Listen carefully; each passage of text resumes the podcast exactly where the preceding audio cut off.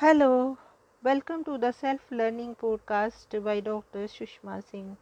Let us start discussion on Unit 4 Understanding Decentralization in Contemporary Settings. And we start topic representation of MLAs and MPs in the PRIs. The provision of voting right to MPs and MLAs in the capacity of ex officio members is also questioned on the ground that it would lead to over domination of panchayats and municipalities by them. Thus, it is contrary to the spirit of decentralization. In most of the states, MLAs and MPs are the members of intermediate block panchayats and Jilla Parishads and also they have voting rights in the meetings of the concerned panchayats. While in Madhya Pradesh they do not have voting rights in the Jila Parishad but have in intermediate panchayat but are the members in both the tiers.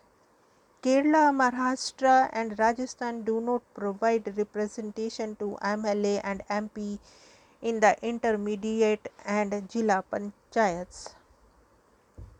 While Tamil Nadu provides representation only in Jilla panchayats.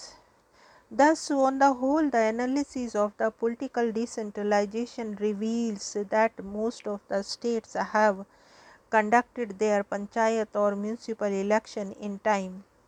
All the states have provided the necessary political position to elective representatives at all the three tiers. So far as the participation of the people is concerned, the state of Kerala has taken special measures under the People's Plan campaign in which awareness building activities like cultural shows, village meetings, door to door campaign, dissemination of information through visual and print media etc. were organized.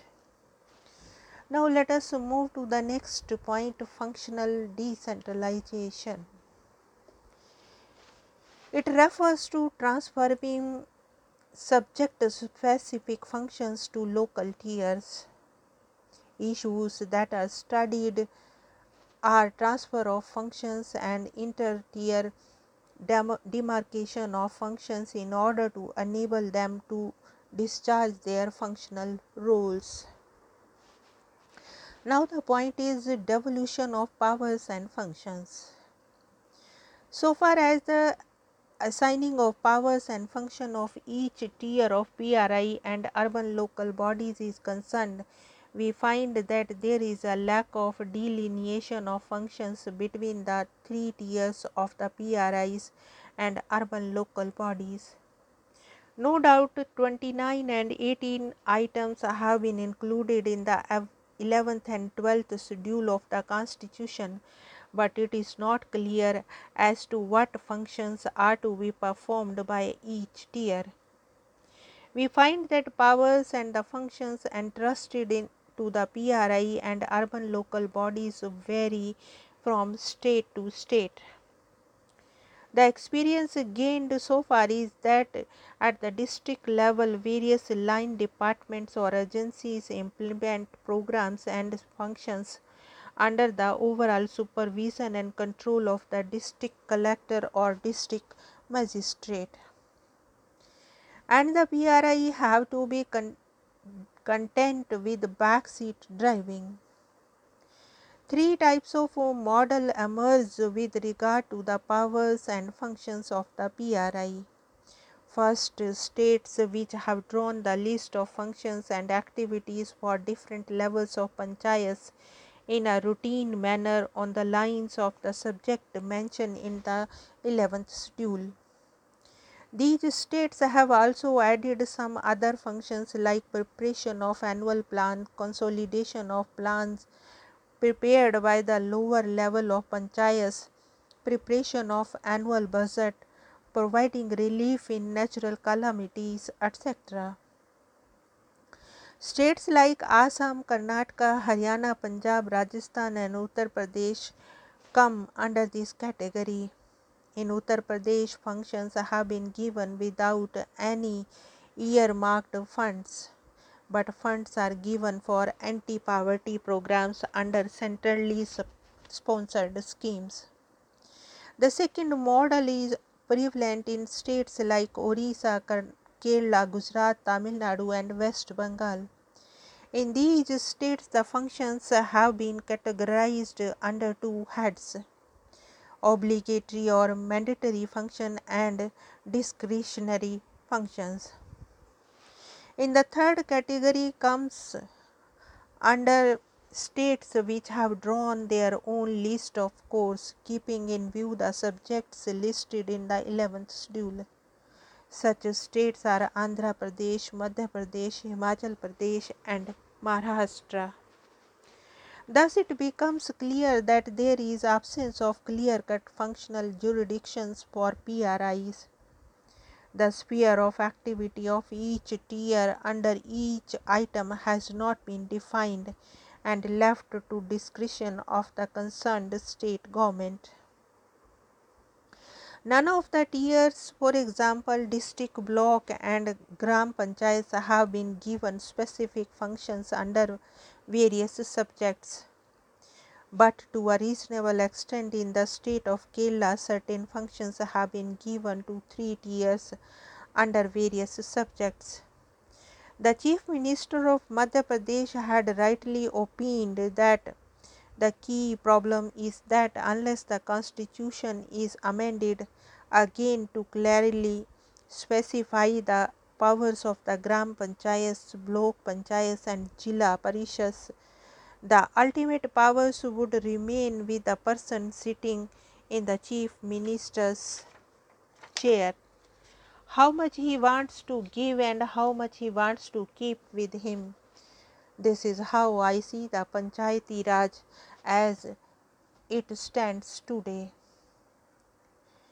On the other hand, all major states have assigned to their urban local bodies and responsibility of public health, sanitation, conservancy and soil solid waste management. Item 6 of the schedule 12th, item 6 of the state list of the schedule 7 provision of urban amenities and facilities such as parks, gardens and playgrounds item 12 of schedule 12 item 18 of state list and item 20 of concurrent list in the schedule.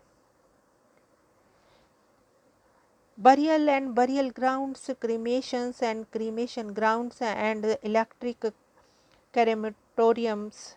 Item 14 of the schedule 7 Vital statistics including registration of birth and death, item 16 of schedule 12, item 30 of concurrent list of schedule 7 and fifth regulation of slaughterhouses and tanneries item 18 of schedule 12 item 15 of the state list in schedule 7 while the last two are regulatory in nature, the middle one is a serious problem only in metropolis. Although all the states have assigned to their urban local bodies the responsibility of urban forestry, protection of environment and promotion of ecological aspect, item 8 of schedule 12, item 6 of the state list in schedule 7 Major exceptions being Delhi water supply for domestic, industrial and commercial purpose. Item 5 of schedule 12 and item 17 of state list in schedule 7. Major exception being Delhi Andhra Pradesh, in fact, Hyderabad and Madhya Pradesh roads and bridges item 4 of schedule 12 and item 13 of state list of in schedule 7. Major exceptions being Uttar Pradesh and Delhi. Cattle pounds and prevention of cruelty to animal item 15 of schedule 12 and item 15 of state list and item 17 of concurrent list in the schedule 7. Major exception being Andhra Pradesh. public amenities uh, including street light, bus stops and public convenience. Item 17 of schedule 7 12 and item 5 of state list and item 20 of concurrent list in schedule 7 major exceptions being Andhra Pradesh. With few exceptions, the states have assigned safeguarding the interest of the weaker section of the society, including the handicapped and the mentally retarded.